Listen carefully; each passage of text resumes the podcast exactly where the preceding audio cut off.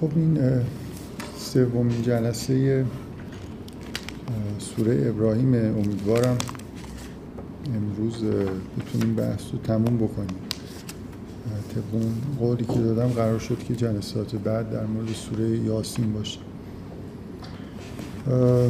من طبق معمولی یادآوری می‌کنم درباره بحثایی که تو دو جلسه قبل کردیم و فکر می‌کنم اگه بخوایم تموم بکنیم خب این جلسه میشه در واقع جلسه اصلی بحث. برای اینکه دو جلسه قبل بیشتر در واقع اجزا رو بیان کردیم معمولا این جلسات قسمت اصلیش وقتیه که می‌خوایم اجزا رو به همدیگه مقدار پیوند بدیم. بذارید من در مورد همین حرفایی که تو جلسات قبل زدم به طور خیلی مختصر بگم که طبق معمول کاری که کردیم یه مقدار بخش بندی کردیم سوره یه چیزای خیلی بخشای واضحی وجود داره که اینا رو در موردش صحبت کردیم. مثلا یه اولین بخش سوره یه مقدمه که پنج تا آیه داره که از ابتدای سوره در واقع شروع میشه تا اینجایی که میگه که ان فی ذالک لآیات لکل صبار شکور. محتوای شاید بشه گفت اصلی مقدم همون حالا من یه خود مفصل تو همون جلسات اول جلسه اول صحبت کردم درباره این مقدمه. شاید اصلا کل جلسه اول یه جوری یه مقدماتی بود به اضافه این پنج آیه اول که در موردش با یه مقدار جزئیات صحبت کردیم. من اصلا اون جزئیات رو نمی‌خوام تکرار کنم. به نظر میاد مهمترین نکته ای که توی این مقدمه هست همین آیه اوله که میگه که در واقع ما رو آماده می‌کنه برای دیدن یه شاید برای دیدن یه روندی که چطور با استفاده از کتاب میشه مردم رو از ظلمات به سمت نور آورد. آیه که میگه کتاب انزلناه الیک لتخرج الناس من از ظلمات الی نور که می‌بینید که شروع قسمت دوم که درباره حضرت موسی هستم همینه که میگه به موسی گفتیم که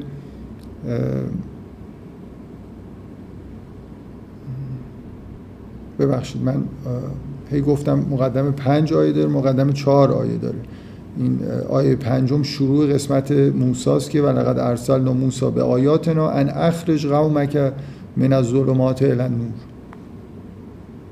خب این یه تأکیدیه که انگار این مسئله خروج از ظلمت به نور انگار موضوع اصلیه دیگه. شروع سوره با همینجاست. مقدمه که تموم میشه اولین داستانی که داره میاد. سه تا در واقع میشه گفت داستان مانند توی این سوره هست. سه تا یادآوری تاریخی توی این سوره هست که اولیش در واقع همین دوران حضرت موسی است که باز با همین عبارت شروع میشه که به موسی گفتیم که مردم رو از ظلمات به سمت نور بیار. بنابراین این خیلی پررنگ می‌کنه این مسئله رو تو مقدمه. مقدمه جزئیاتی داره که حالا به دلایلی تو همین جلسه برمیگردیم بهش. من نمی‌خوام زیاد وارد اون جزئیات بشم فعلا. قسمت دوم این قسمت مربوط به حضرت موسی بود که از آیه پنجم در واقع شروع میشه تا آیه هشتم. چهار تا آیه هم اینه که به حضرت موسی گفته میشه که مردم از ظلمات به سمت نور بیاد و بعد یه سری تأکید میشه که تو همون آیه اول که و ذکر هم به ایام الله که حالا در مورد اینا خورده صحبت کردیم درباره هر کدوم از این اجزای بحثایی شده. پس یکی از قطعات سوره هم اینه. بعد از مقدمه این بحثی که در مورد حضرت موسی است بعد یه قسمتی میاد درباره یه دیالوگ نسبتا طولانی از دعوت انبیاء قبل از موسی است که با قوم خودشون صحبت می‌کنن. و منجر به این میشه که دعوت رو نمیپذیرن عذاب میشن زمین از وجودشون پاک میشه و صحنه ای میاد که اینا در در واقع جهنم هستن. حالا اینکه این تا کجا این قطعه هست؟ من تو جلسات قبل گفتم که فعلا بحث نمی کنیم تا اینکه یه مقدار اون محتوای کلی رو معمولا وقتی که یه مقدار بهش نزدیک بشیم مرز این قطعه بندی هم یه خورده روشن تر میشه. بعد این قسمت میانیه که من همش در واقع گفتم که اصل در واقع فهم سوره اینه که این قسمت میانی رو ارتباطش رو با قبل و بعدش بفهمیم. اون قطعه هایی که روشن بود و بیشتر تو جلسات قبل دربارهش صحبت کردم. بعد از اینکه این داستان در واقع مواجهه انبیاء قبل از موسی با قومشون تموم میشه یه قطعه میانی میاد که از جمله اون آیات معروف کلمه طیبه و کلمه خبیسه توش هست. و ای کاش یه قسمت خیلی مشخصش رو من تو جلسات قبل در موردش بحث کوتاهی می‌کردم که الان لازم نشه که دربارش یه بحث مجزایی بکنیم. این سوره رو که می‌خونید من در حد یه پرانتز می‌خوام باز کنم. این سوره رو که می‌خونید فکر کنم یه قسمتی که هر کسی سوره رو بخونه خیلی تأثیر گذاره و تو ذهن آدم میمونه. و فقط هم در قرآن یه جوری میشه گفت که انحصارا در این سوره این یه همچین دیالوگی اومده.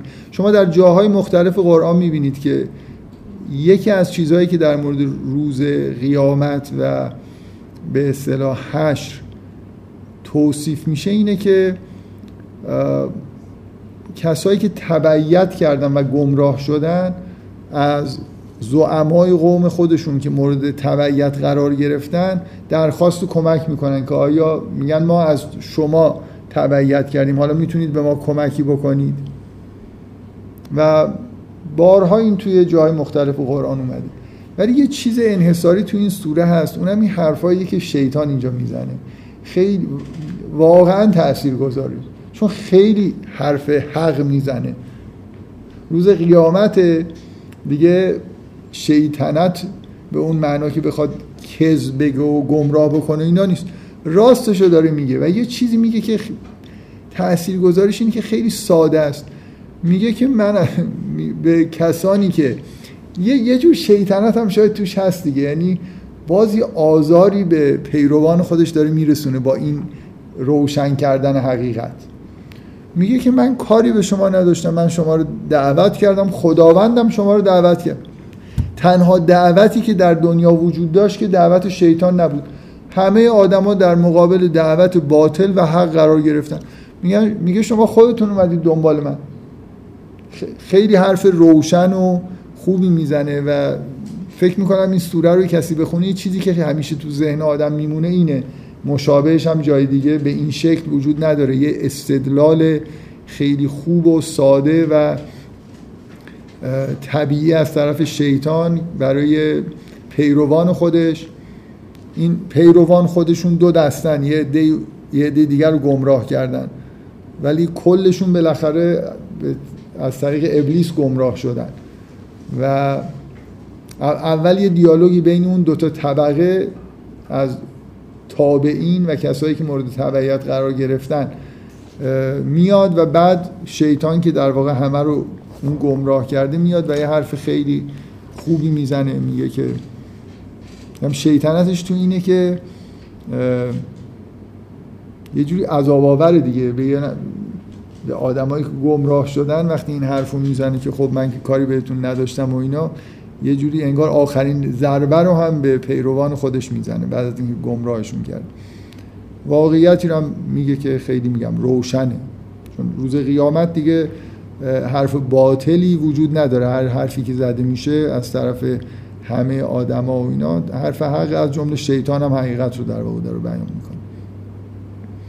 خب حالا از این قسمت میانی بگذاریم که امروز بیشتر در موردش بحث می‌کنیم. یه قطعه مربوط به حضرت ابراهیمه که یه دعای نسبتا طولانیه و بعدم یه مؤخره ای هست. بذارید من حالا دیگه یادآوری رو بیشتر از این. در مورد هر کدوم این قسمت یه نکاتی تو جلسات قبل گفتم. این جلسه بیشتر می‌خوایم درباره ارتباط بین اینا صحبت بکنیم. بذارید مشکل در واقع سوال بپرسیم دیگه سری مشکلات مطرح بکنیم. اگه محتوای سوره اینه که مثلا فرض کنید قراره که کتابی نازل شده و مردم از ظلمت ها به سمت نور توسط این کتاب بیان. اگه مثلا ادراک ما این باشه که این محتوایی که توی این کتاب هست مثلا اینه که اون اعوجاج هایی که در زبان به وجود اومده رو اصلاح بکنه یه سری در واقع حرفای غلطی که بین مردم هست حرف حق بیاد و این حرفای باطل رو در واقع از بین ببره و مردم به این طریق هدایت بشن و به نور برسن. اگه محتوای سوره یه همچین مسئله چرا اول واقعا انتظار ندارید که اولین مثالی که گفته میشه. مثلا میشه اینجوری توجیه کرد که چرا میره سراغ حضرت موسی؟ برای اینکه حضرت موسی آدمیه که کتاب قبلی رو در واقع به معنایی داشته. کتاب تورات که هدایت و نور درش هست. ولی واقعا وقتی که قطعه حضرت موسی رو می‌خونید احساستون اینه که محتواش اینه که داره میگه که چجوری خداوند از طریق حضرت موسی با استفاده از کتاب تورات مردم رو هدایت کرد. واقعا اینجوری نیست دیگه. می‌خوام بگم شما ببینید چجوری محتوایی متن رو میشه فهمید؟ من بارها این در مورد سوره های مختلف قطعه های مختلف وقتی داشتیم بحث می‌کردیم یه اشارهایی به این موضوع کردم. شما یه مثلا فرض کنید مقدمه رو می‌خونید یه تئوری می‌سازید که این سوره در مورد اینه. خب بعد باید صادقانه برید ببینید خب مثلا الان با این تئوری که دارید اجزای این سوره به همدیگه پیوند پیدا می‌کنه. انتظارتون برآورده میشه. مثلا من انتظارم برآورده میشه. اگه بگیم که بعد از اینکه حرف از خروج مردم از ظلمات به سمت نور با استفاده از کتابه و آخرین آیه مقدمه هم این هست که میگه و ما ارسلنا من رسول الا به لسان قومه لیبین لهم. مثل اینکه دوباره تاکید رو همون محتواست که کتاب یه چیز زبانیه میاد و مردم هدایت میشن. خب خیلی طبیعی اگه از من بپرسید که مثلا نمونه روشن یه همچین واقعه تاریخی و هدایتی از طرف انبیا قبل از پیغمبر ما چیه؟ حضرت موسی. بعد یه دفعه میرید نگاه می‌کنید نه حرفی از توراته نه حرفی از اصلا هیچ سخن هدایت کننده از طرف موسی به اون شکل نمی‌بینید. میگه و ذکر هم به ایام الله. و حرف از اینی که شما در مقابل فرعونی که شما رو عذاب می‌کرد پیروز شدید. یه جوری خلاف انتظار ماست دیگه صادقانه. اگه بخوایم برخورد بکنیم اگه مثلا فرض کنید اون چیزی که ما از مقدمه فهمیدیم دو کاملا کامل بود. نه اینکه خب بالاخره مقدمه اون محتوا رو داره. اگه انتظار ما اینه که مثلا سوره رو این شکلی ببینیم که کتاب میاد احکامی با خودش میاره. کتاب توش احکام هست. ممکنه یه نفر بگه خب حالا یه خورده بیایم این تئوریمون رو درست کنیم. کتاب فقط هدفش این نیست که واژگان و گزاره های درست بیاره. یه سری راهنمایی های عملی می‌کنه شریعت میاره و مردم با عمل به اون شریعت مثلا یه جوری به از ظلمت به نور می‌رسن. این هم توی قسمت دوم نیست. اشاره به به یه نکته دقت بکنید. اصلا قسمت دوم نمیگه به موسی کتاب دادیم. میگه که لقد ارسلنا موسی به آیاتنا. تاکید بیشتر رو معجزاتشه تا روی کتاب. شما, شما اینو می‌دونید که تورات معجزه حضرت موسی نبود. در مورد پیغمبر ماست که کتاب معجزه است. بنابراین اصلا تو قسمت دوم که میره سراغ حضرت موسی انگار خیلی به تاکید رو تورات نیست. پس یه خورده باید صادقانه بیایم یه خورده اون جمله اول رو اگه به عنوان تئوری قبول کردیم یه خورده روش کار کنیم دیگه. حالا بذارید قبل از اینکه من بحث رو در واقع ادامه بدم و تئوریمون رو درست بکنیم بیاد قسمت دوم قسمت دوم بیشتر با اون چیزی که ما انتظار داریم نزدیکه. برای خاطر اینکه یه دیالوگیه که یه از پیامبران در مقابل قومشون که در ظلمت به سر می‌بره انجام میدن اینا حرف حق رو می‌زنن. در واقع یه جوری انگار به لسان قوم دارن سعی می‌کنن که مردم رو از ظلمت به نور بکشونن و موفق نمیشن. حالا در این موردایی که مثال داره زده میشه قبل از حضرت موسی قوم نوح و سمود و قوم نوح و عاد و سمود این سه تا قوم قومایی هستن که ما می‌دونیم که پاکسازی شدن و هدایت از ظلمت به سمت نور نیومدن. ولی این چیزی که می‌بینیم با اون ایده ای که از اول گرفتیم حالا ممکنه اینجا بگید کتابی وجود نداره ولی این همون در واقع تعبیر و ما ارسلنا من رسول الا به لسان قومه لیبین لهم هست حداقل.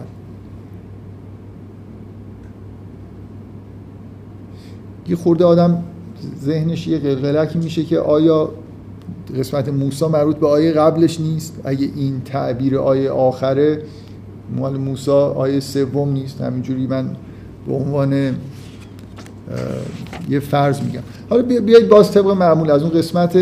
اون قسمت میانی یه قسمت خیلی متناسب با محتوایی که فهمیده بودیم. از آیه اول فهمیده میشه. داشت اونم قسمت کلمات نورانی و کلمات خبیس بود که من سعی کردم با یه تعبیری که از قبل در مورد کلمات نورانی و خبیس داشتیم بگم ارتباطش با کتاب و اینکه چه ارتباطی با خروج از ظلمت داره. ولی حالا بقیهش رو بحث نکنیم. بیایم یه سوال بزرگتر در مورد حضرت اون قسمت حضرت ابراهیم. این قسمت چه ارتباطی داره با خروج مردم از ظلمات به نور؟ نه دیگه حالا نه کتابی هست نه مردمی اینجا هستن هستن در مقابل حضرت ابراهیم. یه داستان در واقع یه قطعه ای از دعاهای حضرت ابراهیم رو فقط می‌بینیم. بنابراین یه جوری باز اگه مثلا فرض کنید شما واقعا به اون تئوری که از آیه اول تو ذهن ما شکل گرفته حالا با یه تعبیر خاصی که کتاب چیه ظلمت و نور چی است اگه به این بخوایم وفادار باشیم واقعا شما اگه می‌گفتید که حالا یه چیزی می‌خوایم در مورد حضرت ابراهیم بگیم آیا مثلا اون قسمتی که حضرت ابراهیم مقابل قومش قرار می‌گیره بتها رو میشکنه باشون حرف می‌زنه مناسبتر نبود؟ تا اینکه در پایان عمرش داره دعا می‌کنه در مورد ذریهش که در صحرا هستن و نمی‌دونم از خدا تشکر می‌کنه برای اینکه در پیری یعقوب و اسماعیل و اسحاق رو بهش داده و این حرفا. یه خورده حالا من همین یه مروری جلسات قبل رو کردم. یه تئوری کوچیکی که فقط از آیه اول در واقع به منه یا شاید از مقدمه اومده بود رو یادآوری کردم. به نظرم میاد که اگه می‌خوایم این قطعات رو به هم بچسبونیم اگه از اون قسمت وسط هم که حالا هنوز خیلی واردش نشدیم صرف نظر بکنیم باز به هم دیگه نمیچسبن دیگه. همین سه تا داستان پیامبران موسا اون سه تا پیغمبر و ابراهیم هم با این چیزی که ما تو ذهنمون هست خیلی هماهنگ نیست. خب مقدمه رو که نمی‌خوایم بذاریم کنار می‌خوایم فهم خودمون رو از مقدمه یه مقدار بست بدیم بهتر بکنیم. چیزهای مشابهش هم تو جلسات قبل گفتم یعنی چیز عجیب و غریبی نمی‌خوام بگم. اونم اینه که کلا ما در مورد تقریبا همه حقایق توی قرآن این سلسله مراتب داشتن رو باید همیشه توی ذهنمون باشه. یعنی این نور و ظلمت یه مراتبی داره. همونطوری که کتابم مراتب داره. شما در, در واقع می‌خوام بگم که ایرادی اگه توی این تئوری هست که نمی‌تونه این قطعات رو به هم دیگه بچسبونه اینی که نور و ظلمت رو خیلی به اون مراتب چجوری بگم باطنی و درونیش داریم توجه می‌کنیم. در حالی که شواهد توی قرآن هست که یه چیزای غیر از این مفاهیم که حالا معنوی که ما مورد نظرمون هستم در مورد نور و ظلمت وجود داره. ما وقتی میشنویم نور مثلا به عقاید درست. حالا من که واقعا باطنی ترین باطن... لایه باطن...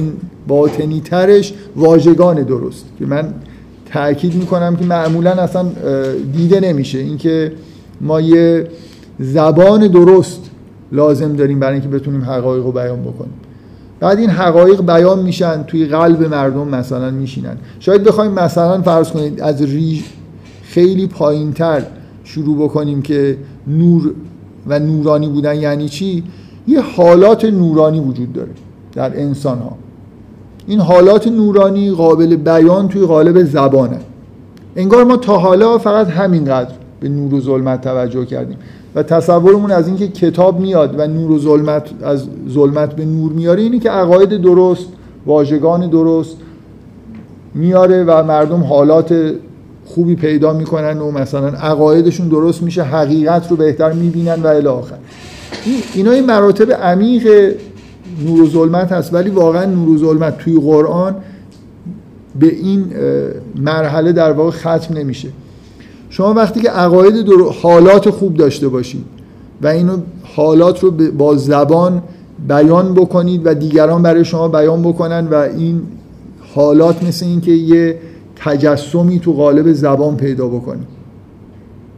اون وقت اعمالی هم از شما سر میزن شما می‌تونید بگید که اعمال ظلمانی و نورانی هم دارید یعنی اون خبیس و طیبه بودن یا ظلمانی و نورانی بودن فقط در حالات و نمی‌دونم بیان حالات در قالب زبان نیست. در یه مرحله انگار جسمانی تر شدهش تحقق پیدا کردهش اینه که آدما رفتارهای ظلمانی و رفتارهای نورانی دارن. آدمها اعمال خبیس دارن اعمال طیب دارن. ولی اینکه حالا بگید که ریشش همون نورانی بودن نور خداونده و نورانی چیزیه که از خدا اومده باشه. حالات انسان که با خود در واقع انگار انعکاس خداوند در وجود انسانه انعکاس حق و حقیقت در وجود انسانه. اینا نورانی هن و هر چیز غیر این ظلمانی. خب توی یه مرحله این حالات و این چیزای حق در واقع تجسد پیدا می‌کنه توسط اعمال ما باز به این مرحله هی ببینید اون قسمت اولش از یه جای شروع کردیم. قسمت حالا اگه بخوام من تعبیر امروزی بکنم نرمه به قسمت های سخت هم می‌رسه. شما وقتی که عمل می‌کنید مثل اینکه این یه چیز صلبتریه. بعد این چیز این اعمال ما تنها در خلا زندگی نمی کنیم. توی جامعه انعکاس پیدا می‌کنیم سنت های ظلمانی و نورانی پیدا می‌کنیم و نهایتا ساختارهای اجتماعی ظلمانی و نورانی پیدا می‌کنیم یه جامعه ظلمانیه و توش نور انگار به راحتی نفوذ نمی‌کنه آدما دور همدیگه جمع شدن. همون افکار باطلی که داشتن رفتارهای باطلی که داشتن نهایتا به سنت های عجیب و غریبی رسیده. ظلمت فقط در حد یه چیز پنهانی درون آدما نیست. بیرون میاد و هرچی بیرونی تر میشه تر میشه و مبارزه باش یه جوری انگار سختتر میشه. من می‌خوام به این اشاره بکنم که شما مثلا فرض کنید توی آیت الکرسی این مسئله نور و ظلمت هست. الله ولی الذین آمنوا یخرجهم من الظلمات الى النور والذین کفروا اولیاءهم الطاغوت یخرجونهم من النور الى الظلمات نمیگه شیطان تا مظهر طاغوت توی قرآن مثلا فرعونه که مردم رو از ظلمات یه آدمهایی ممکنه تاغوت باشن یه سیستمای حکومتی به اصطلاح تاغوتی هن. یعنی پیرو شیطانن ظلمانی و مسلط شدن توی زمین. دقت می‌کنید؟ بنابراین مبارزه با ظلمت و مردم رو از ظلمت به نور بردن شامل مبارزه با تاغوت هم میشه اون چیزی که مردم از, ظلم، از نور به ظلمات داره می‌بره. فقط این شیطان و ابلیس تو اون مرحله باطنی ترش در واقع کار می‌کنن. اینا همونطوری که نور می‌تونه تجلی بکنه در انسان ها مثلا پیامبران تجلی آدم های نورانی هستن جامعه نورانی ممکنه داشته باشیم. اون برم یه آدمایی تجلی شیطانن تاغوتن و جامعه ای درست می‌کنن و سلطه ای پیدا می‌کنن که مردم از نور به سمت ظلمت می‌برن. و من می‌خوام اون چیزی که گفتم که آدم وقتی که احساس می‌کنه که اون قسمت دوم انگار مثال اینه که و ما ارسلنا من رسول الا به لسان قومهی لیبین لهم قطعه دوم مثال اینه. شاید قطعه اول مثال آیه قبل باشه. به نظر میاد اینجوری هست. آیه سوم که میگه الذین یستحبون الحیات الدنیا علی الاخره و یسدون عن سبیل الله و یبغونها عوجا اولئک فی ضلال بعید یه آدمایی هستن که یسدون عن سبیل الله ظلمت فقط حاصل یه چیز ذهنی نیست. یا آدمهای هستن که جلوی راه خدا رو می‌گیرن. فرعون نمونه واضح یا آدمیه که جلوی راه خدا رو می‌گیره. در مورد خاص فرعون واقعا مسئله اینه که موسی اومده درخواستش اینه که بذار من اینها رو ببرم و اون جلو اینا رو صد کرده و میگه من نمی‌ذارم اینا رو ببریم. آدم... کسی که جلوی حج رو می‌گیره نمی‌ذاره مردم مثلا مشرکین قریش که یه جوری در واقع مکه رو اشغال کرده بودن و چون یکی از تجسدها و تجسمهای راه خدا رو رفتن رفتن به حج. دیگه تو اون مراحلی که یه چیزی انگار دیده میشه. اونجا خانه خداست من باید یه راهی رو طی بکنم برم اونجا و مثلا یه اعمالی انجام بدم برگردم. این دیگه توی مرحله خیلی در واقع مجسم شده اینه که راه خدا رو یکی ممکنه طی بکنه. گاهی در قرآن اینجوری اشاره می‌کنه به مشرکین که اینا یسدون عن سبیل الله. مثلا فکر کنم تو سوره حج همچین اشاره هست که دیگه تجسدش اینه که نمی‌ذارن اعمال حج انجام بشه. بنابراین آیه قطعه اول در مورد حضرت موسی بیشتر اشاره به اون قسمت مبارزه با تاغوت داره. تا اینکه مهم باشه که حرفای موسی چی بود.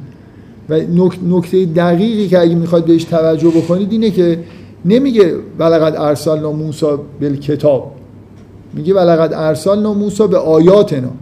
اون چیزی که فرعون رو موسی رفت که با فرعون با سیستم فرعون به عنوان یه تاغوت مبارزه بکنه و مردم رو از اون جا در واقع چیزی که الان بیشتر مد نظر هست تو این آیات اول اینی که حضرت موسی رفت این مردم رو از داخل اون جامعه ظلمانی رها کرد آوردشون بیرون که مستعد نور بشن. حالا اینکه بعدا بهشون چی گفت چه شریعتی داد اینجا زیاد بهش اشاره نمیشه. اینه که این آدما از درون انگار ظلمت رها شدن و به یه نوری رسیدن. یه جامعه تشکیل دادن که مبناش الهی بود. در حالی که توی یه جامعه که به شدت بهشون ظلم می‌شد و انگار در تاری در یه جامعه ظلمانی که نور به راحتی در واقع درش نفوذ نمی‌کرد داشتن زندگی می‌کردن. این اتفاق با کتاب به معنای شریعت نیفتاد. این اتفاق با آیات الهی افتاد. میگه آتینا وقتی میگه لقد ارسلنا موسی به آیاتنا بیشتر اشاره می‌کنه به اینکه مرتب معجزاتی می‌شد تا اینکه رود نیل باز شد اینا رفتن. بسته شد و اونا غرق شدن و اینا نجات پیدا کردن. از درون اون جامعه اومدن بیرون. چیزی که در قطعه اول هست در واقع مبارزه حضرت موسی به عنوان پیغمبر با اون کسایی که یسدون عن سبیل الله و یبغونها عوجا. این یسدون عن سبیل الله و یبغونها عوجا یه جوری آدم احساس می‌کنه که انگار یسدون عن سبیل الله یه خورده فیزیکی تره و یبغونها عوجا یه خورده فرهنگی تره مثلا این, که یه کارایی رو اصلا نمی‌ذارن بشه یه راههایی رو صد می‌کنن و یه چیزایی رو هم تغییر شکل میدن. نظر فرهنگی مثلا فرض کنید اوجاج ایجاد می‌کنن. حالا در هر هر دوتا یسدون سبیل الله و یبغونا اوجا رو تو هر دوتا میشه هر دوتا مرحله تعبیر کرد.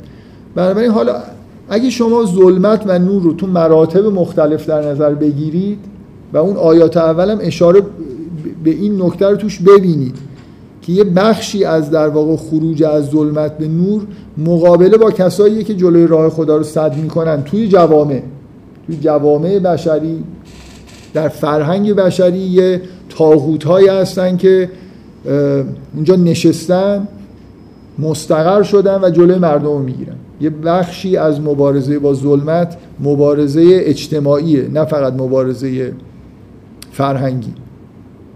اگه اینو تو مقدمه ببینید یه خورده این مراحل رو حالا یه خورده فکر می‌کنم روشنتر میشه. اینکه اون چیزی که تو قسمت اول میاد تاکید روی مبارزه موسی با فرعون و آل فرعونه.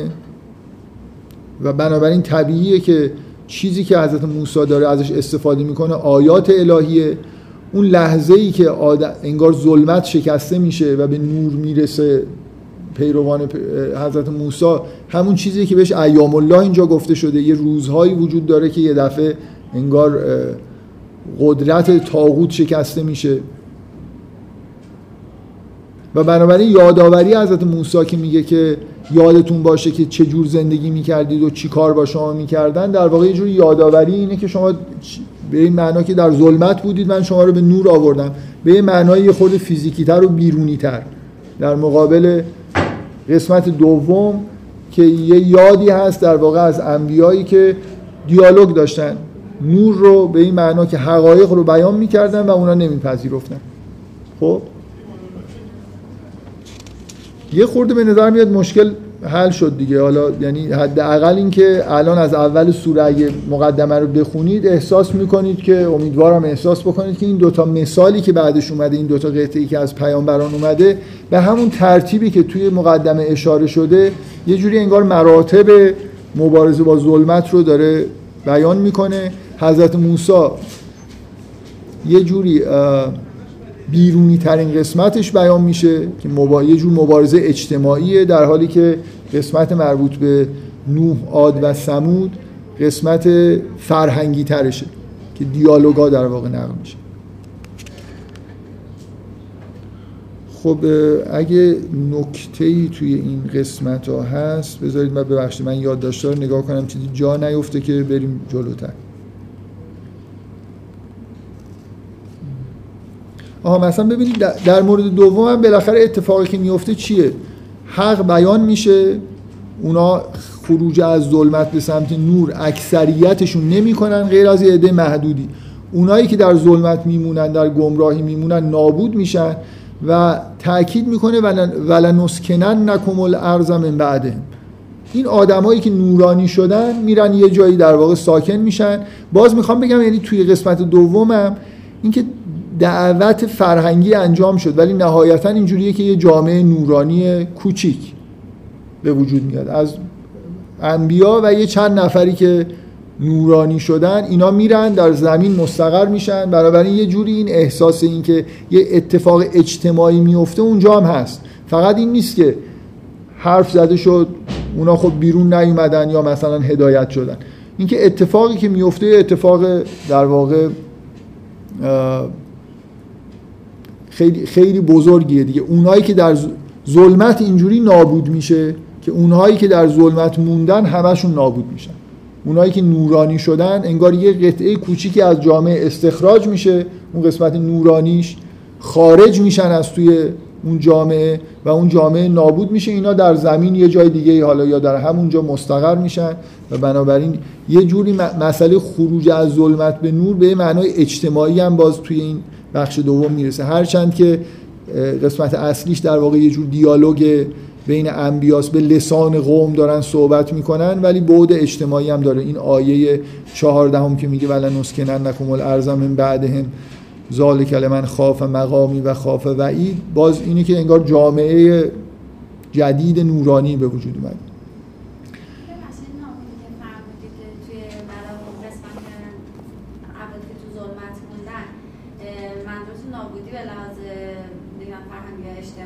نه نه اصلا فیزیکیه دیگه. این این سه تا قومی که اینجا داره در بهشون اشاره میشه اینا نابود شدن. قوم نوح قوم عاد و سمود اقوام نابود شدن. اینا اقوام قبل از حضرت موسی هستن که پیامبر که تعداد خیلی زیادی هستن دیگه. بعضی ها رو ما روایتش رو در واقع در قرآن شنیدیم. که پیامبرانشون می اومدن وقتی قبول نمی‌کردن اونایی که مؤمن می‌شدن جدا می‌شدن و بقیه یه جوری پاکسازی انجام می‌شد دیگه. خب مردم این مثال ها رو که می‌زنن فقط این نیست که مثالی زده شده باشه. به این خاطر که در واقع شمایی به ما داره که ممکنه این اتفاق باز هم در تاریخ پیش بیاد تکرار شه. من چیزی میشه ازش برداشت کرد؟ والا من من بارها روی من بارها روی این نکته تاکید کردم که تاریخ انبیا چند تا مرحله داره. از یه جایی به بعد دیگه این اتفاق پاکسازی این شکلی نمیفته قرارم نیست بیفته یعنی شما مثلا فر... اصلا وقتی که جامعه دینی به وجود میاد شریعت به وجود میاد دیگه این مردم از این نوع عذابا چیز میشن. یه جوری دور میشن. ببینید من بحث تکراری نکنم دیگه. یه مرحله وجود داره قبل از کتاب.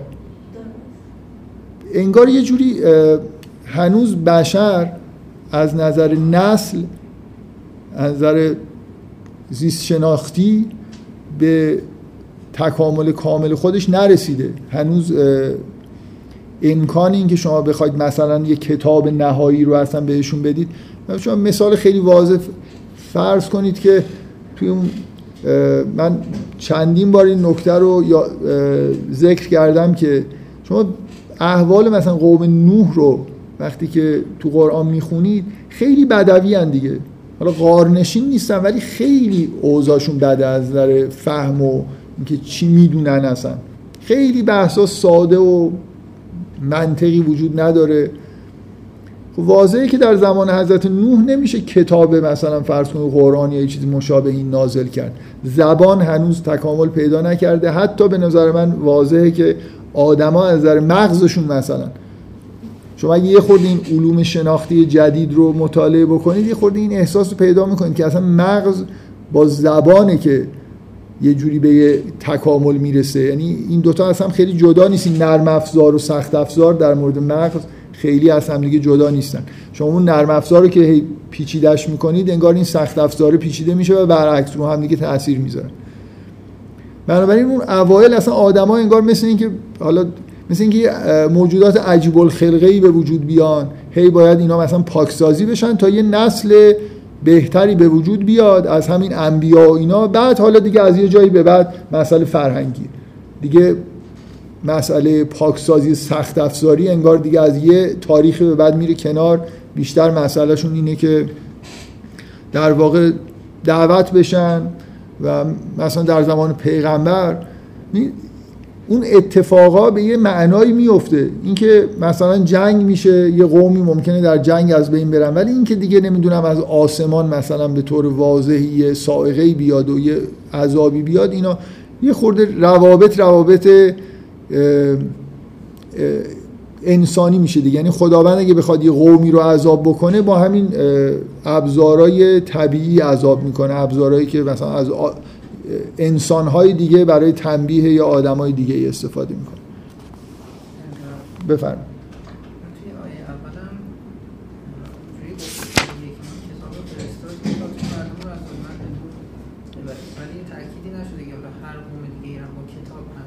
بله اصلا حالا به این نکته که ایشون میگه ببینید آیه اول به این نکته دقت بکنید که در مورد پیغمبر ما کتاب شامل اون قسمت های فرهنگی هست شامل آیات هم هست. یعنی حالت معجزه هم داره. همه چیز پیغمبر توی قرآنه. یعنی چه اون معجزه پیغمبر که ممکنه تأثیرای معجزه آسا بذاره همین که دیالوگ توش هست. پیام توش هست واژگان توش هست همه چیز پیغمبر توی این کتاب در واقع یه جوری به اضافه خود پیغمبر دیگه. کتاب به این نکته دقت بکنید که نمیگه کتاب, کتاب بهت دادیم که مردم رو هدایت بکنه. کتاب رو بهت دادیم که مردم رو از ظلمات به سمت نور بیاری. خود پیغمبر که این کتاب دستشه مثل, مثل تاکید روی خود شخص پیغمبر و کسایی که در واقع این کتاب رو به دستشون دادن هم توی آیه اول هست. برای به این نکته دقت کنید که کتاب پیغمبر تورات به اضافه اون انگار اگه بخواید در مورد از موسی بگی تورات به اضافه معجزات. همش همینه. بنابراین قسمت اولی که در مورد موسی هست بیشتر تاکید رو معجزات اون چیزی که الهی که ظاهر میشه و ظلمت رو می‌تونه نابود بکنه مثل چیزهایی که بروز می‌کنه به طور فیزیکی. و قسمت دوم اون قسمت دیالوگ و بخش فرهنگیه که اینا هر دوتاش در واقع توی کتاب پیغمبر هست. پیروزی پیامبر توی در مقابل قوم خودش به معجزه آسا بودن قرآن واقعا ربط داشت. برای اینکه خیلی از این آدمایی که ایمان آوردن به پیغمبر به این دلیل بود که خب تحت تاثیر اعجاز قرآن قرار می گرفتن. داستان های زیادی از که این صحابه پیامبر خب بالاخره تحت تاثیر همین کلام ایمان می آوردن. حالا توی مرحله بعدش تحت تاثیر پیروزی نهایی پیغمبر همه مردم ایمان آوردن. ولی اون افراد نخبه در واقع انگار این معجزات رو می‌دیدن. یه مقدار بذار من بحث داره فرقه ای میشه بذارید اینو. همین الان روشن دیگه مشکلی وجود نداره که یعنی شما سوالتون یه جوابی گرفت البته من الان ناچار وارد بحث فرقه باید بشم کاری نمیشه کرد. این سوره سوره رو نمیشه به جز با بحث فرقه ای تموم کرد. بذارید حالا همین نکته ای که اینجا گفتیم بذارید باز یه خورده اون قسمت بذارید یه بحث یه چیزی هی عقب میفته من یه بار یادم توی یه جلساتی جلساتی که فکر کنم در مورد آه یه جلساتی ما داشتیم. اصلا یادم رفته بود که یه همچین جلساتی هم بوده. درباره قسمت اول سوره بقره که الذین فی قلوبهم مرض یادم اصلا اسمش چی بود. یه اسمی لابد داره. دو صفحه اول سوره بقره رو جدا مقدمه دو سه صفحه اول. فکر کنم بعد از اینکه اون بحث های مربوط به آفرینش رو انجام دادیم چون این سوره بقره رو هم گفتم این قسمت رو جداگانه بحثایی کردم. بعد یکی دو جلسه هی اینطوری بود که می‌گفتم که خب حالا اون دو تا تمثیل اول رو مثلا جلسه بعد در موردش صحبت می‌کنیم. بعد یه بحثایی پیش میومد اون جلسه تموم می‌شد. می‌گفتم حالا اینو جلسه بعد میگم. دو بار که افتاد یادم یکی از این دانشجوها گفت آقا اینو نمی‌خواید بگید خلاص ما هر جلسه منتظریم اینو بگید و اینا. الان هم من یه خورده این که مرز این قطعه داستان نوح و عاد و سمون هر دفعه میام میگم حالا خب اینو بعدا در موردش بذارید حالا که رسیدیم. این قطعه کجا تموم میشه؟ من هی گفتم که مثلا می‌تونید فکر کنید که ولن ولن ولنسکنن نکم الارض من بعدهم آخرش که اینا پیروز شدن اینا. بعد میگه یا اون نه دیگه این آیه و صفته و خواب مثلا کل و جبار عنید. پایان مثلا ماجراست که اینا حالا توی ترجمه ها و تفاسیر مختلف اینکه وصفته مربوط به کی میشه یه خورده در موردش بحث هست. مثلا اونا وصفته یا هر دوتا هم پیامبران هم طرف مقابل وصل. طلب پیروزی و فتح کردن و بعد و خواب و کل جبارن این واقعا توی محتوای بحثایی که داریم می‌کنیم هیچ فرقی نمی‌کنه که این وصف رو به کی برگردیم من من می‌خوام اصرار کنم تو این جلسه که این قطعه رو خوبه که تا پایان آیه 19 هم ادامه بدیم. من جلسه اول فکر می‌کنم گفتم که یه قطعه مشخصی وجود داره. این وسط مرزش خیلی روشن نیست. فکر کنم اشاره کردم که طبق اون کتاب نظم قرآن آقای عبدالعلی بازرگان این وسط 17 تا آیه گفته وجود داره که قسمت میانی سور است. که فکر می‌کنم از همین آیه وصفته و خواب کل و جبارن عنید به بعدش رو جز 17 آیه میانی گرفته. من می‌خوام اصرار کنم که خوبه که چهار تا آیه هم چهار آیه بعد رو هم ادامه این قطعه بدونیم. میگه در واقع, در واقع میگه که این اتفاق افتاد مثل اینکه یه لحظه درسته که این ماجرا در زمین تموم شد اینا مستقر شدن اونها از بین رفتن ولی ادامهش انگار یه جوری ادامه زندگی اون آدمایی که نابود شدن در جهنمه. یعنی اینجوری نیست که یه تصور می‌تونه این باشه که از اینجا وارد بحث آخرت شده. ببین بالاخره این قسمت میانی قسمت آخرت داره. از آیه‌ای که میگه و و برزول الله جمیعا فقال از زعفا خب داره یه چیزی در مورد قیامت میگه. خب؟ فکر می‌کنم خب یه تصور می‌تونه این باشه که از اینجا شروع شد دیگه. وقتی که اینا نابود شدن و اونا در زمین مستقر شدن حالا داره میگه که در آخرت من ورائهی جهنم و یسقا من ماء سدید. به نظر من این تعبیر تعبیر خوبی نیست. یعنی تا آخر این آیه این در تا انتهای آیه 20 به این دوتا آیه انتهایی دقت بکنید. میگه علم تر ان الله خلق السماوات و الارض بالحق یشع یذهبکم و یعت به خلق جدید و ما ذالک علی الله به عزیز اینکه قوم رو می‌تونه کلا از بین ببره و یه چیزی جاش بذاره. یعنی اگه بگید که بحث آخرت شروع شده یه جوری این آیه وسط آیات مربوط به آخرت انگار دوباره برگشتیم به زمین. بنابراین طبیعی تر به نظر من اینه. این خیلی نکته مهمی در مورد محتوای سوره نیست. ولی چون هی این تکرار شد که این مرزش رو مشخص بکنیم فکر می‌کنم مناسب تره که بگیم این اتفاقایی که در نقل میشه که در زمان اون انبیا افتاد ادامش اینه که وصفته و خواب کل جبار عنید. بعد اینکه این اینها سرنوشتشون در جهنم یه همچین فاجعه بزرگی براشون هست خب؟ و بعد میگه که مثل الذین کفروا بربهم اعمالهم کرمادن اشتدت به هم جزو همین ماجراست. این آدمایی که کافرن یه سری کارهای بر اساس اوهام خودشون انجام میدن که مثل یه غباریه در مقابل طوفان. این مثل توصیف اینه که اینا مثلا بارها شما تو قرآن اینو احتمالا یه آیات اینجوری در مورد این اقوام هست که اینا می‌رفتن در کوه ها چی کار می‌کردن؟ چه استحکاماتی داشتن که در یه لحظه نابود می‌شد. این اوج اینه که کارهایی که اینا انجام دادن چیزهایی که ساختن همش در مقابل انگار یه لحظه اراده خداوند از بین رفتنیه. این همه فرعون و آل فرعون برای خودشون کاخ ساختن و اینا یه صحنه‌ای تو قرآن هست که بعضی اینکه اینا غرق شدن ببینید هیچکی دیگه تو این کاخ انگار نیست تو این باغ که اینا درست کرده بودن. اعمال این از اعمال باطنی یعنی آدمی که در ظلمت زندگی می‌کنه آدمی که کافر بر اساس حقیقت عمل نمی‌کنه مثل همون تمثیل انکبوتی که یه تارهایی برای خودش تنیده یه پایگاه سستی داره که به راحتی از بین میره. اینا متناسب است با اینکه در انتهای اون آیات مربوطه به از بین رفتن اقوام اینا رو بخونیم. بنابراین دو تا, دو تا آیه سرنوشت این آدما در دنیا اون دنیاست.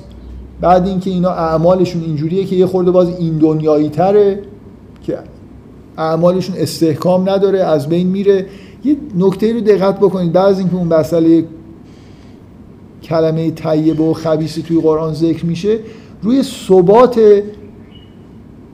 ثبات کسایی که پیرو کلمات طیبه انگار هستن یا صاحب کلمات طیبه هستن در مقابل اون عدم ثبات اونایی که خبیسه هستن تاکید میشه که اینجا این آیه هم یه جوری داره در انتهای این قسمت روی همین تاکید می‌کنه. اینایی که اعمال از روی جهالت و ظلمت و زلالت انجام میدن پایگاه مستحکمی ندارن دیگه. سستن. و به مثل غباری هستن در مقابل طوفان به راحتی تومارشون در هم پیچیده میشه و بنابراین متناسبه با اینکه بعدش میگه که آیا نمی‌بینید که شما یه قوم رو می‌تونیم ببریم یه قوم دیگه بیاریم.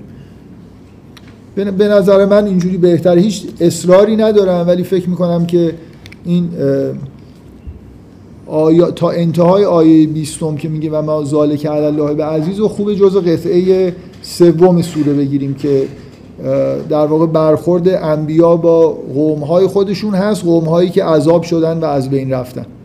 در واقع مشمول این نکته هستن که این یش یذهب کن و یعت به خلق جدید. هرچند اینو به کل انسان ها خطاب می‌کنه که همه آدما رو می‌تونه خداوند از بین ببره. ولی بالاخره متناسب با انتهای این قطعه هست. خب بذارید اینی که هی می‌گفتم که دو جلسه است که در مورد این مرز قسمت های سوم با چهارم بحث بکنیم. فعلا اینو گفتم. بیاید بریم سراغ باز اون قسمتی که در موردش صحبت کردیم درباره حضرت ابراهیم و تناسبی که داره در واقع این قسمتی که از ابراهیم نقل شده توی این سوره. بیاید همین بحثی که انجام دادیم درباره ظلمت و نور و اینکه ظلمت و نور مراتب داره این رو عینا هم همونطوری که دیگه ظلمت معنیش زبان کج و شده و نمی‌دونم گزاره ها و مفاهیم و اعتقادات ناحق فقط نیست بلکه مراتب بالاتری داره. همینجور نور کلمه خبیس و طیبه هم همینطور. یعنی شما می‌تونید بگید که من مثلا مثال خوب کلمه طیبه ایمانه.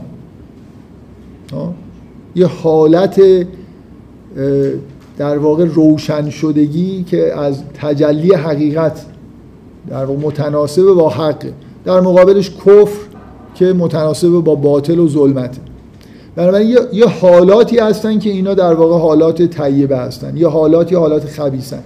اون حالات طیبه زبان خودشون رو دارن. بیان خودشون رو دارن در قالب زبان. اون کلمات خبیثه هم همینطور. حالا موضوع اینه که این کلمات طیبه و خبیثه باز یه خورده تجسد که پیدا می‌کنن شامل چیزهای دیگه هم میشن دیگه. یعنی جامعه مثلا فرض کنید نهایتا در اوجش می‌تونید بگید سنت های خبیسه دارید در مقابل سنت های طیبه الی آخر. یه بخش سخت افزاریش که توی روایات هم روش تاکید شده اینه که آدم ها آدم های طیب نسل طیب از خودشون باقی می‌ذارن. توی روایات روی این تاکید شده که مثال کلمه طیبه مثلا اهل بیتن الان با این تعبیری که من دارم می‌کنم که نورانی بودن و ظلمت طیب و خبیس بودن مراتب داره قبول دارید که خب یه مرتبه ای از طیب بودن نسل طیبه دیگه. یه نفر از خودش یه نسلی باقی می‌ذاره که آدمهایی مثل این که از نظر ژنتیک آدمای خوبی هستن. پتانسیل خوبی برای درک مثلا مسائل معنوی دارن. همه آدما واقعا اگه نخواهیم خیلی تعبیرهای عجیب و غریب به کار ببریم به نظر میاد همه آدما از نظر استعداد معنوی با هم دیگه مساوی نیستن. ممکنه توی ایمان آوردن در مقابل کفر مثلا فرض کنید که بالاخره همه می‌تونن ایمان بیارن استعداد ایمان آوردن دارن شاید. ولی در مورد مثلا اینکه تا کجا مثلا پیش برن مطمئنا همونجوری که از نظر علمی آدما با هم دیگه متفاوتن از نظر معنوی هم یه تفاوتایی وجود داره. بنابراین میشه حرف از آدم ها و نسل طیب در مقابل خبیث زد. من, من فکر می‌کنم که این چیزی که در روایات اومده در واقع اینکه یه بخشی از تعبیر کلمه طیبه در مقابل کلمه خبیسه نسل طیب در مقابل نسل مثل مثلا فرض کنید دعای حضرت نوح رو یادتون باشه میگه میگه خدای اینا رو این قوم از بین ببر ولا یلدو الا کافرن الا فاجرن کفارا. میگه دیگه اینا به یه جایی رسیدن. از نظر ژنتیک مثل اینکه دیگه در, در یه حدی خودشون و جامعهشون. نه واقعا فقط خود سخت افزار این آدم این یه آدمی که مثلا فرض کنید پدرش خیلی پرخور بوده یه استعداد مثلا یه میل ژنتیکی انگار به یه خوردن مثلا یه غذاهایی داره. این واضحه دیگه نیست؟ شما اگه یه آدمای خیلی فاسد باشن درگیر یه توی جامعه فاسد با سنت های عجیب و غریب زندگی کرده باشن فرزندانشون چه از نظر ژنتیک چه از نظر تربیتی به محض اینکه وارد این جامعه میشن استعداد انحراف پیدا می‌کنن دیگه. حضرت نوح میگه دیگه این جامعه نه فقط از نظر ژنتیک این این آدما که دیگه هیچ راهی انگار هر جوری نرم افزاری باشون برخورد بکنیم هیچ راهی برای اصلاحشون نیست حرف گوش نمیدن. تا وقتی اینا دور همن و دارن تولید نسل می‌کنن دیگه چیزی ازشون در نمیاد. بنابراین شایسته این هستن که عذاب بشن. شایسته این هستن که پاکسازی بشن. عذاب نه حالا بالاخره نباشن. آیه یه خورده برای بعضی های مدار عجیبه دیگه. حضرت نوح سراحت حضرت نوح که اشتباه نمی‌کنه. تو این دعایی که ازش نقل شده در قرآن درسته دیگه. یعنی این حرفی که می‌زنه که اینها دیگه ازشون هیچ کسی به غیر از فاجر و کافر متولد نمیشه بنابراین از خدا می‌خواد که اینا رو محو بکنه حرف درستی داره می‌زنه. کما اینکه خداوند این کار می‌کنه دیگه. اگه غلط بود بهش تذکر داده میشه که این چه حرفیه. اینا الان وایستا مثلا چند نسل بعد ببین چه آدمای خوبی اینجا به وجود میاد دیگه به آخرش رسید. یعنی اون دوره طولانی نبوت حضرت نوح. کار به اینجا رسوند که دیگه هیچ امیدی به اینکه این آدما صالح بشن وجود نداره. بنابراین شجره طیبه و خبیسه می‌تونه یه تعبیر بیرونیش نسل یه نسل طیب که شما از دیگه واضح تر از این در قرآن هست که از ابراهیم یه نسلی به وجود اومد که نسل طیبی بود که این همه انبیا و تحولات در دنیا به وجود آورد. حتی این اون شجره انبیاء بنی اسرائیل که به وجود اومدن این ور دنیا هم که دوباره می‌خواست یه پیامبر دیگه بیاد اینم از نسل ابراهیمه. یعنی این و نسل هم قبول دارید شباهت زیادی به شجره داره؟ مثلا شجر نامه می نویسیم دیگه. اینکه یه مثلا یه جوری حالا یه تعبیر بیرونی طیب در مقابل خبیث این که انگار حضرت ابراهیم مثل ریشه یه شجره ای شد و ازش نسلهایی به وجود اومدن که اینا هم طیب بودن نور با خودشون به دنیا آوردن و الی آخر. این چیزی که تو روایات تاکید شده روش. نشانه این که این تعبیر درسته این آیاتی که بعدا در مورد حضرت ابراهیم میاد. شما چه چیزی توی این دعای حضرت ابراهیم غلبه داره؟ چی می‌بینید؟ نه مواجهه با قوم نه دیالوگی توش هست. مسئله نسل دیگه ها؟ شما از اول این آیات که شروع می‌کنید می‌خونید ربنا انی اسکنت من ذریتی به وادن غیر زیزر این زیز غیر زیزر شما یه حسی ایجاد نمی‌کنید براتون که انگار حضرت ابراهیم میگه خدایا من انگار یه بذری رو اینکه نسل خودم رو آوردم توی یه صحرایی که غیر زیزرعه ولی از اینجا یه درخت معنوی نمی‌دونم منظورم می‌فهمید یا نه. حضرت ابراهیم داره زراعت می‌کنه. نسل خودش انگار یه جایی داره میکاره. اون وادی که این کار داره توش انجام میشه درخت معمولی توش به وجود نمیاد ولی یه درخت دیگه ای توش کاشته میشه. ببینید چقدر این ادامه پیدا می‌کنه. میگه که میگه فجعل افعدتا من الناس تهوی الیه. من همون جلسه اول اینکه نمیشه بحث فرقه ای نکرد.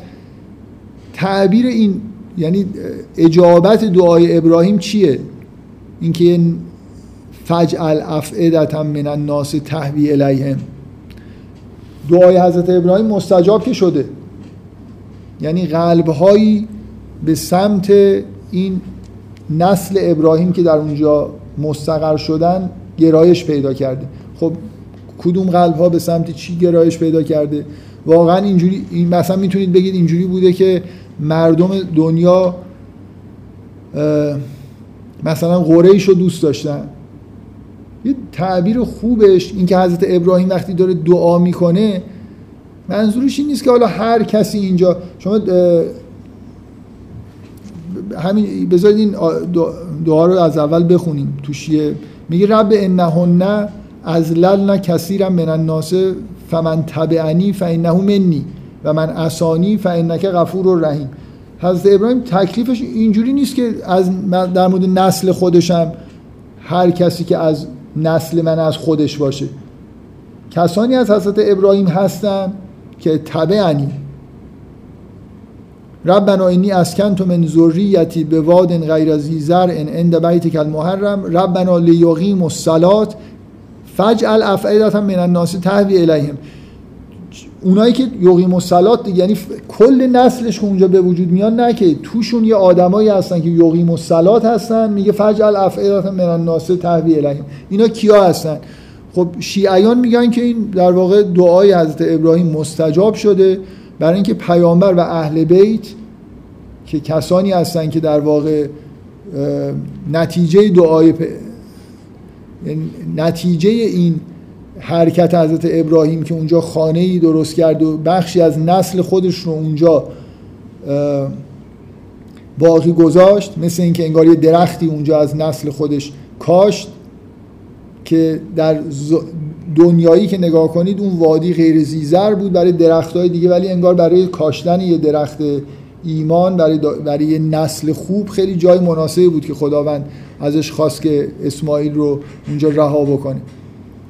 بنابراین دعای پیغمبر دعای حضرت ابراهیم اگه مستجاب شده اینه که قلبهایی به سمت پیامبر و نسل پیامبر در واقع اهل بیت گرایش داره. چون جمع گفته میشه نمی‌تونید بگید فقط منظور گرایش مردم به سمت خود پیامبر برای اینکه لیوقی مسلات فجعل افعدتا من الناس تهوی الیهم در قرآن هم می‌بینید که خداوند از قول پیامبر اینجوری گفته میشه که برای به عنوان اجر نبوت که چیزی از مردم نخواسته ولی مودت زلغربا رو خواسته. مثل اینکه دوستی کسان نزدیکان پیامبر جزو چیزهایی که از مردم خواسته شد. و می‌بینید که این یه حقیقتی هم داره دیگه. یعنی قلبهایی به سمت نسل پیامبر, پیامبر و نسل پیامبر متوجه هستن. بنابراین شیعیان میگن که تحقق این دعا در واقع همین محبت اهل بیت. و اینکه اینجا چیزی که توی دعای پیغم حضرت ابراهیم غلبه داره مسئله نسلشه این با اون تعبیری که یکی از در, در واقع توی یه لایه بیرونی شجره طیبه و خبیسه به نسل خوب و بد اشاره می‌کنه هماهنگی داره.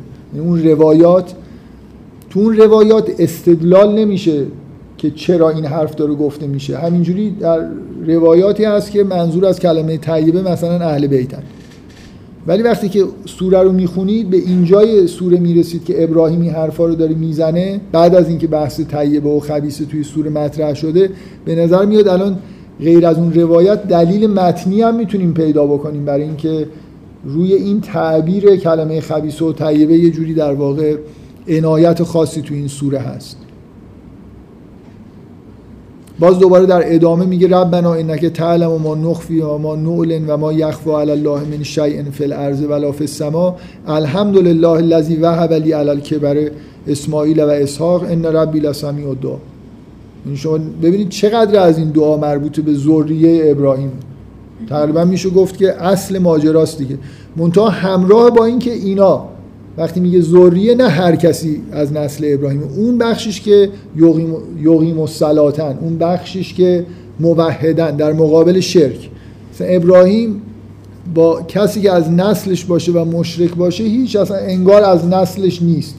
فانه و کسی که موحده ولی از نسلش نیست میگه انه منی از اول که شروع می‌کنه یعنی اونقدر مسئله یقیم و سلات و موحد بودن مهمه که اگه از ابراهیم بپرسید مثل این ماجرای حضرت نوح که میگه که این از زور من اهلی بعد جواب میاد که این انه لیس من اهلک.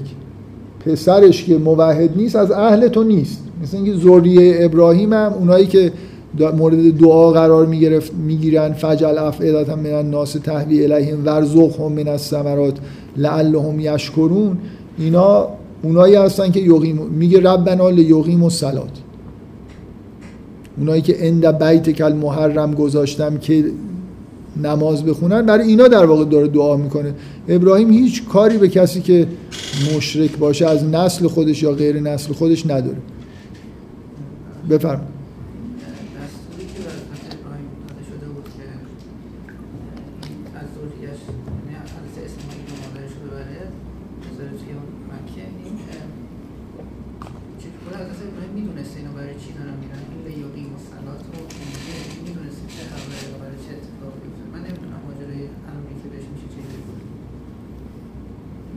اینکه اینکه اونجا کعبه رو می‌سازن که می‌دونید. و اینکه دستور میاد که اونا رو اونجا بذاره و خودش برگرده پیش اسحاق. آره یعنی اینکه همین همین آیات داره میگه دیگه. یعنی اسکن تو من ذریتی به وادن غیر از زرع. اینکه اتفاقایی که افتاد اینه که حضرت ابراهیم دستور پیدا کرد که همراه با اسماعیل برن در یه جایی که بهش نشون داده شد. مثلا حالا اینکه حضرت ابراهیم دستورات که از طرف خدا میومد مقدارش تصویری بوده. ارنا مناسکن و خودش از خدا می‌خواد و اینکه انی عراف المنامه انی از بهک اینکه باید فرزندش رو ذبح بکنه رو در یه حالت به قول آره خارجی ها یه کلمه ای دارن میگن ویژن. رویا نیست مثل اینکه یه چیز تصویر رو ببینید دیگه حالا تو حالت شاید یه چیزی بین خواب و بیداری. اینکه میگه از بوعنا لابراهیم و مکان البیت. دقیقا یعنی اینو از یه جایی برداشتن با اسماعیل اومد یه نقطه خاصی رو بهش نشون دادن که اینجا یه خونه ای بساز. بعدم اینا رو بذار و برو. که این این دعا این قسمتیه که بهش گفتن برو داره میره. یا رفته اصلا حالا اینکه اونجا نیست وقتی داره این دعا رو می‌کنه. بعد از اینه که حضرت اسماعیل و هاجر و اینا رو اونجا کنار بیت محرم که ساختن گذاشت لیوغی مسلات برای اینکه یه نسلی ببینید یه جایی که اصلا انگاریش آدمی نبود. یکی از یه بخشی از ذریه خودشون اونجا کنار این خونه گذاشت. دیگه این حالا این یه نسلی به وجود اومد. آدمای دیگه هم البته اومدن. هر کسی که کنار تو مکه زندگی می‌کرد از نسل اسماعیل نبود. ولی بالاخره اینکه اینجا یه شهری به وجود اومد و یه فرهنگی در واقع از حضرت ابراهیم باقی موند حالا یه اعوجاجایی پیدا کرد تا اینکه حضرت رسول اومد و با نزول قرآن یه جوری همش هم می‌بینید حرف بازگشت به ابراهیم دیگه. توی قرآن ابراهیم از این نظر مهمه که اونجا یه فرهنگ ابراهیمی در واقع وجود داشت که کج و شده بود. قرآن داره اون فرهنگ رو اصلاح می‌کنه برمیگردونه به همون دین حنیف ابراهیم.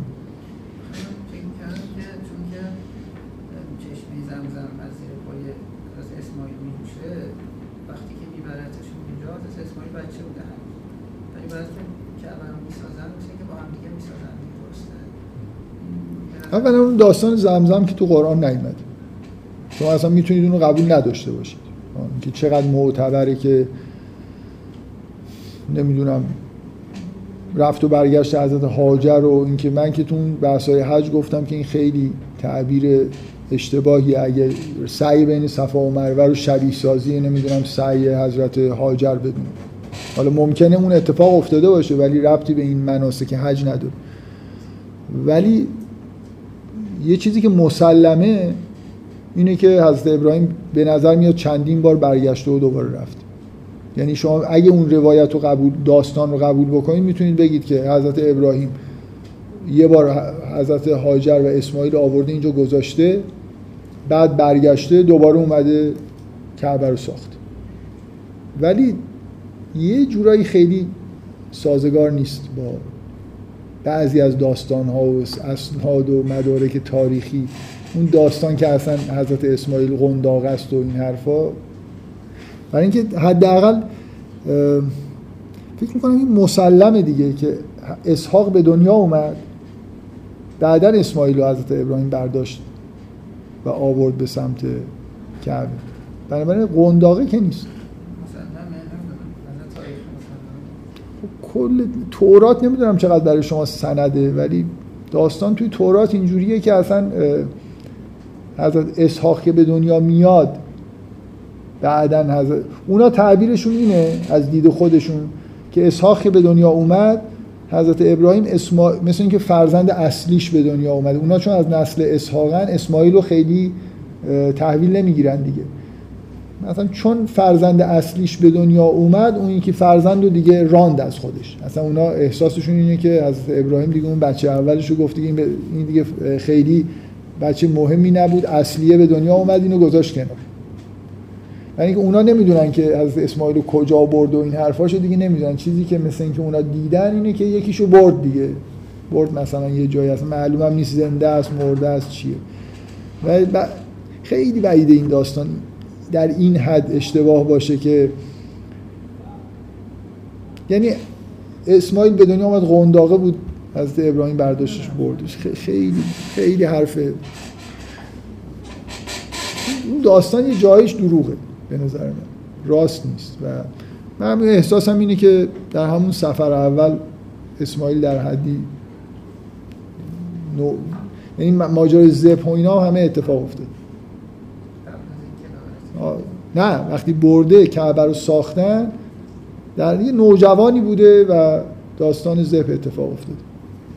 اینجوری با قرآن به نظر من من واقعا چون اگه آدم بخواد استدلال بکنه خوب همه آیات رو یه بار جمع کنه خیلی دقیق بحث بکنه. من همینجوری حس کلیم اینه که وقتی قرآن رو خوندم همینجوری تو ذهنم هست که همون دفعه اولی که ابراهیم داره میاد اسماعیل به اندازه کافی بزرگ است. مگر اینکه حالا یه نفر بگه که یه بار کوچیکه میره. برای وقتی داره کعبه رو می‌سازه نوجوانه وقتی قرار ذبح بشه آدمی همچین حسی نسبت به داستان داره. حالا من میگم آدم باید دقیق بخونه. من الان نمی‌تونم بگم این حس من دقیقا از کدوم کلمات و اینا اومده. شاید بتونم روی آیات استدلال خیلی خوب بکنم شاید هم نتونم نمی‌دونم.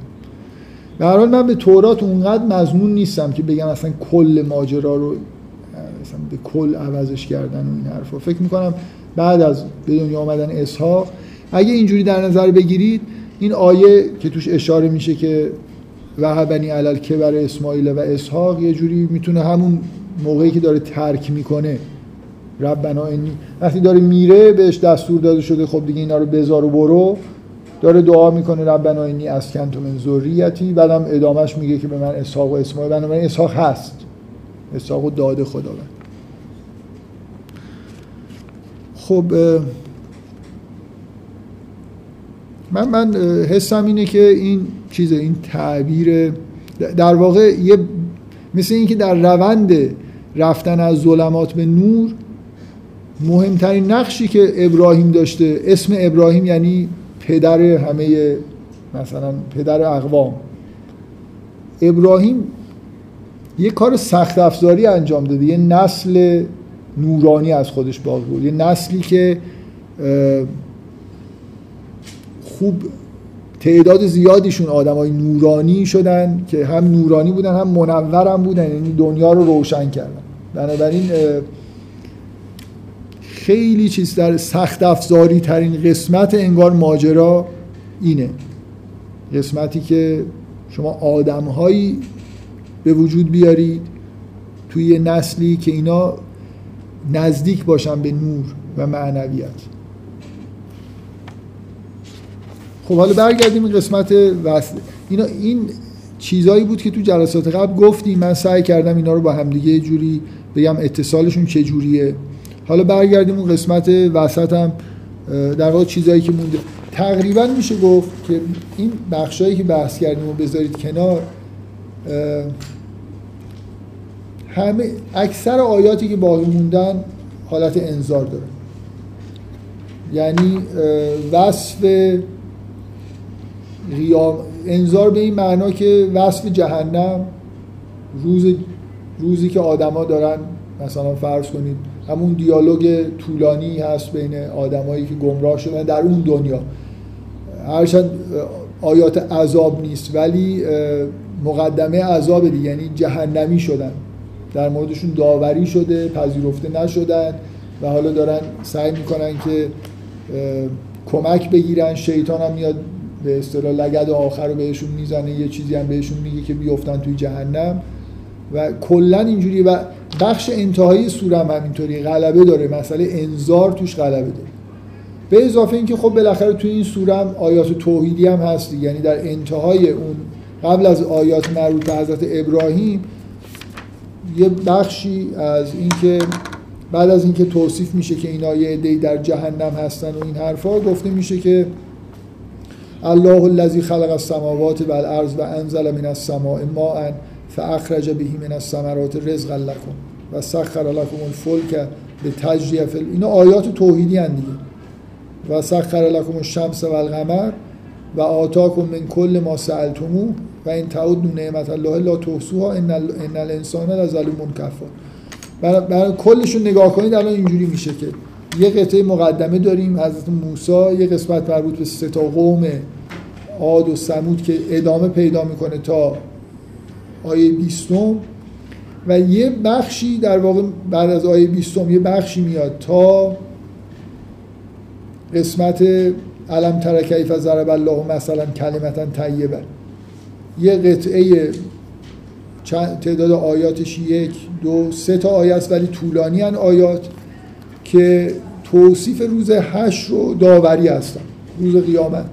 که یه قسمتش اینه که میگه که زعفا به مستکبرین میگن که هل انتم مغنون عنا من عذاب الله؟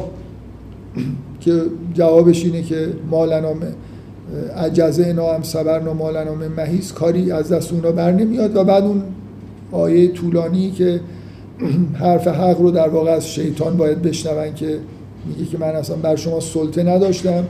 الا ان دعوتکم فاستجبتم لی. این آیه رو بخونم. خیلی این حرف شیطان جالبه. برای من که همیشه هر وقت اینجا می‌رسم خیلی جالبه. چقدر استدلال متین و محکم.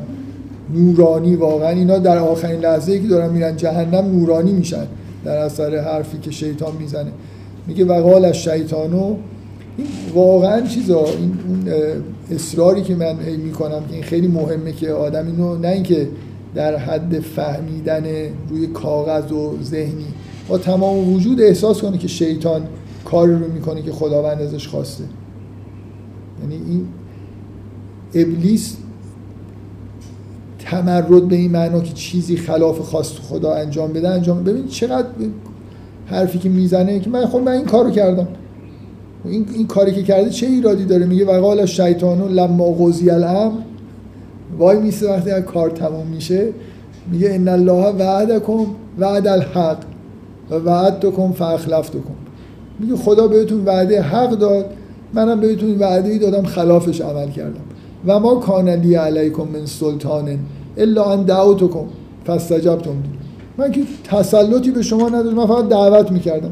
خدا پیغمبر فرستاد این همه در درون شما یه چیزایی بود که به اون سمت شما رو دعوت می‌کرد. منم شما رو دعوت کردم به یه سمتی که از اولش قصد داشتم که دروغ بهتون گفتم خلاف وعده خلاف بهتون دادم. اصلا قصدش از اول بود خلف وعده بکنه این چیز مهمش اینه میگه ما کانلی علیکم من سلطانه یعنی به غیر از اینکه من صدام به گوش شما می‌رسید می‌خواستید تبعیت نکنید. الا ان دعوتکم فاستجبتم لی فلا تلومونی و لومو انفسکم. این لگد آخره که اینا حالا یه, یه چیزی شاید داشتن که مثلا برن در حالی که تو جهنم هستن شیطان رو لعنت بکنن اینم ازشون گرفت. بالاخره چیزیه دیگه تسکینی آدم بگه تقصیر فلانی بود. همش تقصیر خودتون بوده. من هیچ تقصیری نداشتم که اینکه برن جهنم در حالی که دارن عذاب میشن. مطمئنم باشن یه جوری با این حرفی که از شیطان شنیدن که هیچ تقصیری متوجه هیچ کسی نیست بگر از خودشون.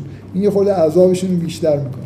من میگم آخرین کاری که شیطان می‌تونه بر علیهشون انجام بده. تو خب دیگه حرف حق داره می‌زنه حرف باطل که نمی‌زنه.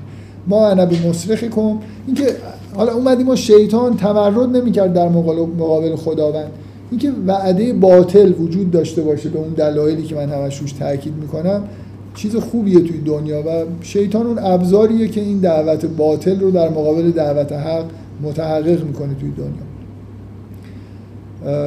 ما انا به مصرخ کن و ما انتم به مصرخی. انی کفر تو به ما اشرکتمون من قبل. مثلا از اولش به اون چیزایی که شما شرک میورزید و اینا. من از اولش کافر بودم. می‌دونستم اینا هیچی نیستن و هیچ قدرتی ندارن و توهمن. ان الظالمین لهم عذاب علیم. اینم اگه جمله شیطان باشه که خیلی جمله بامزه ایه بالاخره. حالا ممکنه جمله از حقیقتی باشه که خداوند در قرآن داره بیان می‌کنه. چون خود شیطان هم جزو ظالمین به معنای حساب میشه دیگه. و ادخل بعد از این آیات که این اتمام حجت می‌کنه مستکبرین حرفشون رو می‌زنن و شیطان هم حرفشون می‌زنن. یه آیه‌ای که در مورد کسانی که ایمان آوردن و ادخل الذین آمنوا و عملوا الصالحات جنات تجری من تحت الانهار خالدین فیها به اذن ربهم. تحیتهم فیها سلام. در باز همون دوگانگی اون آدمای خبیث اونایی که در ظلماتن به اونجا رسیدن اینایی که به نور رسیده بودن به اینجا رسیدن. بعدش هم دوباره دوگانگی بین کلمه طیبه و کلمه خبیسه میاد که من نگفتم کلمه خبیسه و طیبه یعنی نسل خوب و بدا گفتم که این مراتبی که برای ظلمت و نور هست مثلا مراتب نور این هم همون جور شما از نرم افزار از حالت نورانی مثل ایمان چون توی روایات فکر می‌کنم اینجور روایات هم هست که کلمه طیبه مثالش مثلا ایمانه. ایمان کلمه طیبه است. عمیقترین لایه هاش اونجاست حالاتی که در واقع انعکاس خداوند در وجود انسانه. آدم مثل آینه ای در مقابل حق وای میسه و حق توش تجلی می‌کنه. اینا حالات طیبن. در زبان بیان میشن در عمل بیان میشن در نسل و در به طور سخت افزاری هم در جهان انگار یه جوری بیان میشن که نهایتش در واقع اونه که هر دوتاش توی روایات روایات مختلف این تعابیر اومده. بذارید به چند تا نکته اشاره کنم. الان الان فکر می‌کنم این ارتباط بین این قطعه ها تا حدودی برقرار حالا ممکنه بعضی روی آیه مشکل داشته باشن که این وسط اینا مثلا این آیه چی کار می‌کنه و اینا. یکی دو تا نکته می‌خوام بگم. که یه تمای معمولا وقتی یه تم کلی توی سوره پیدا می‌کنید یه تمای فرعی هم باید هستن که خوبه بهشون توجه بکنید. من می‌خوام روی این تاکید بکنم که شکر در مقابل کفر به معنای کفران نعمت خیلی تو این سوره پررنگه. اینو فر... ندیده نگیرید. یعنی نسبت به خیلی سوره های دیگه این مقدار تأکیدی که میشه کفران نعمت. مخصوصا اینجا دعوت به حق هدایت و تلاش برای رسیدن به نور یه نعمت بزرگیه که نباید در مقابلش کفران بشه. ببینید نمی‌دونم یادداشت نکردم واقعا. کاش یه دور سری مرور می‌کردم. الان هم میشه این کارو کرد ولی خودتون می‌تونید این کارو بکنید. از اولی که سوره شروع میشه این این تم شکر در مقابل کفر وجود داره. مخصوصا این مقدار تأکیدی که در انتهای قسمت مربوط حضرت موسی هست. دو, دو تا اصلا نمیشه اون قسمت رو خون و این برجسته بودن این قسمت شکر در مقابل کفر رو ندید. میگه و از تعزن رب بکن لئن شکرتم لعزیدن نکن و لئن کفرتم ان عذابی لشدید. این تا حدودی در سوره های دیگه این زیاد اومده. ولی میگه و قال موسی ان تکفروا انتم و من فی الارض جمیعا فان الله لغنی حمید. اینجا باز بعد از اون آیه تکفرو به معنای کفر که هست. این کفر در مقابل شکر با کفر در مقابل ایمان یه ماهیت داره دیگه. یعنی هر دوتاش در واقع یکی. کسی کافر به معنای ضد مؤمن نمیشه مگر اینکه نعمت هدایت رو ندیده گرفته باشه. بنابراین کافر همیشه کفران نعمت هم کرده. کافر به معنای کسی که مؤمن نیست. و اینجا بعد از اون آیه لین شکرتم لعزیدن نکن و لین کفرتم ان عذاب عذابی لشدید. دادم وقتی می‌خونه و قال موسی این تکفرو به هر دو معنا بگید درسته دیگه. در موقع هدایت رو نپذیرید کفران نعمت بکنید یعنی کافر بشید. مؤمن نشید. هر دوتاش درست. من اگه بعضی رو جا انداختم شما یادتون هست بگید. ولی همینطور این تم تم شکر در مقابل نعمت هدایت و کفران نعمت و کلا شکر در مقابل کفر تو این آیات مرتب تکرار میشه. مثلا آیه آیه 28 که یه خود جلوتره باز اینجا هست.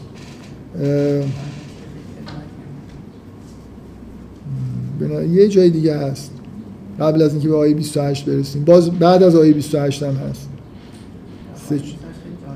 بر آیه 28 خیلی جالبه. من دو تا بزرگ هست دو تا کوچیک هم فکر می‌کنم هست. من الان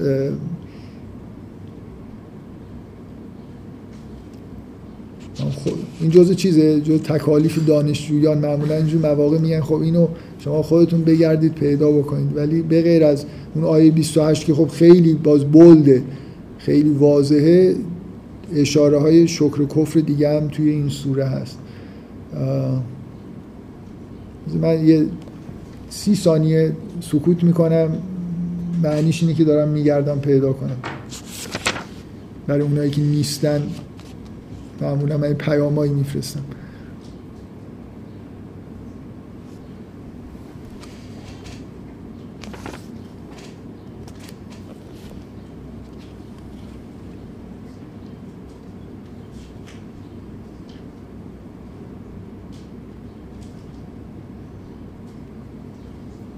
خب حالا هست. من پیدا نکردم ولی شاید بعد از آیه 28 باشه. بعید می‌دونم. بین این دوتا آیه فکر می‌کنم یه اشاره باز به شکر و کفر هست آیه 28 که ایشون میگه بعد از اینکه کلمه طیب و خبیث تموم میشه با این شدت میگه علم تر الی الذین بدلوا نعمت الله کفرا و احلوا قومهم دار البوار. نعمت خدا رو تبدیل به کفر کردن. به نظر میاد منظور مقابله با پیامبران و نپذیرفتن هدایت دیگه. اولین چیزی که آدم به ذهنش می‌رسه کلا اینجا درست شکر و کفری معنی کلی داره. ولی تو این سوره خیلی انگار تاکید روی اینه که این دعوت به نور و خروج از ظلمت بزرگترین نعمتیه که خداوند داده. اینکه پیامبران میان کتاب فرستاده و کسایی که از این نعمت استفاده نمی‌کنن کفران نعمت می‌کنن مستوجب این یه همچین چیزی هستن که جهنم یسلونها و به قرار خودشون و قوم خودشون رو به یه همچین جایی میکشون خب پس به عنوان تکلیف شما قرار شد که دو تا مورد فکر می‌کنم اشاره دیگه ای که به کفران نعمت در مقابل شکر هست و تو این سوره پیدا بکنید آیه آیه, آیه 22 خب. کجاش؟ باید تو اینی کفر تو ما اشرکتمون من قبل و این کفر که بیشتر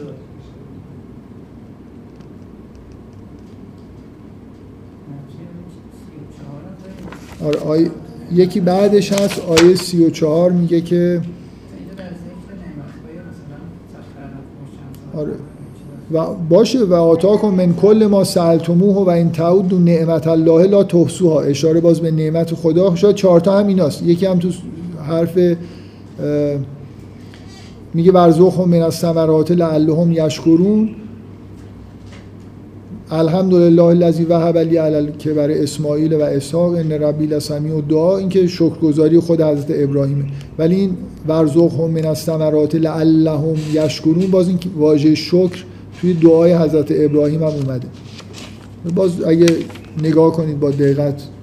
و برای یه تمیه دیگه. تم شکر در مقابل کفر به معنای شکر در مقابل بیشتر تو این سوره در مقابل نعمت هدایت که نعمت بزرگی. این یه نکته و یه تم فرعی دیگه هم اجازه بدید من یاد داشت یادداشت‌ها رو نگاه کنم